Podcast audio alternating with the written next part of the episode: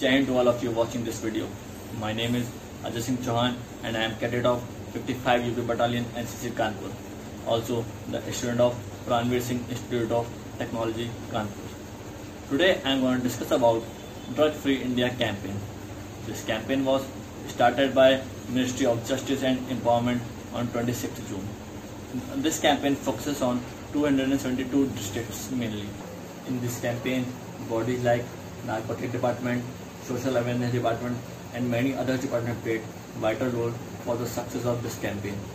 The main aim of this campaign is to find the districts which have heavy flow of drugs and to aware the youth of uh, youth of the districts about the consequences of drugs. This campaign is started because drug is very harmful for the human body. It may cause cancer, liver damage, etc. If you are drug addict, then please take advice from doctors and live a healthy life.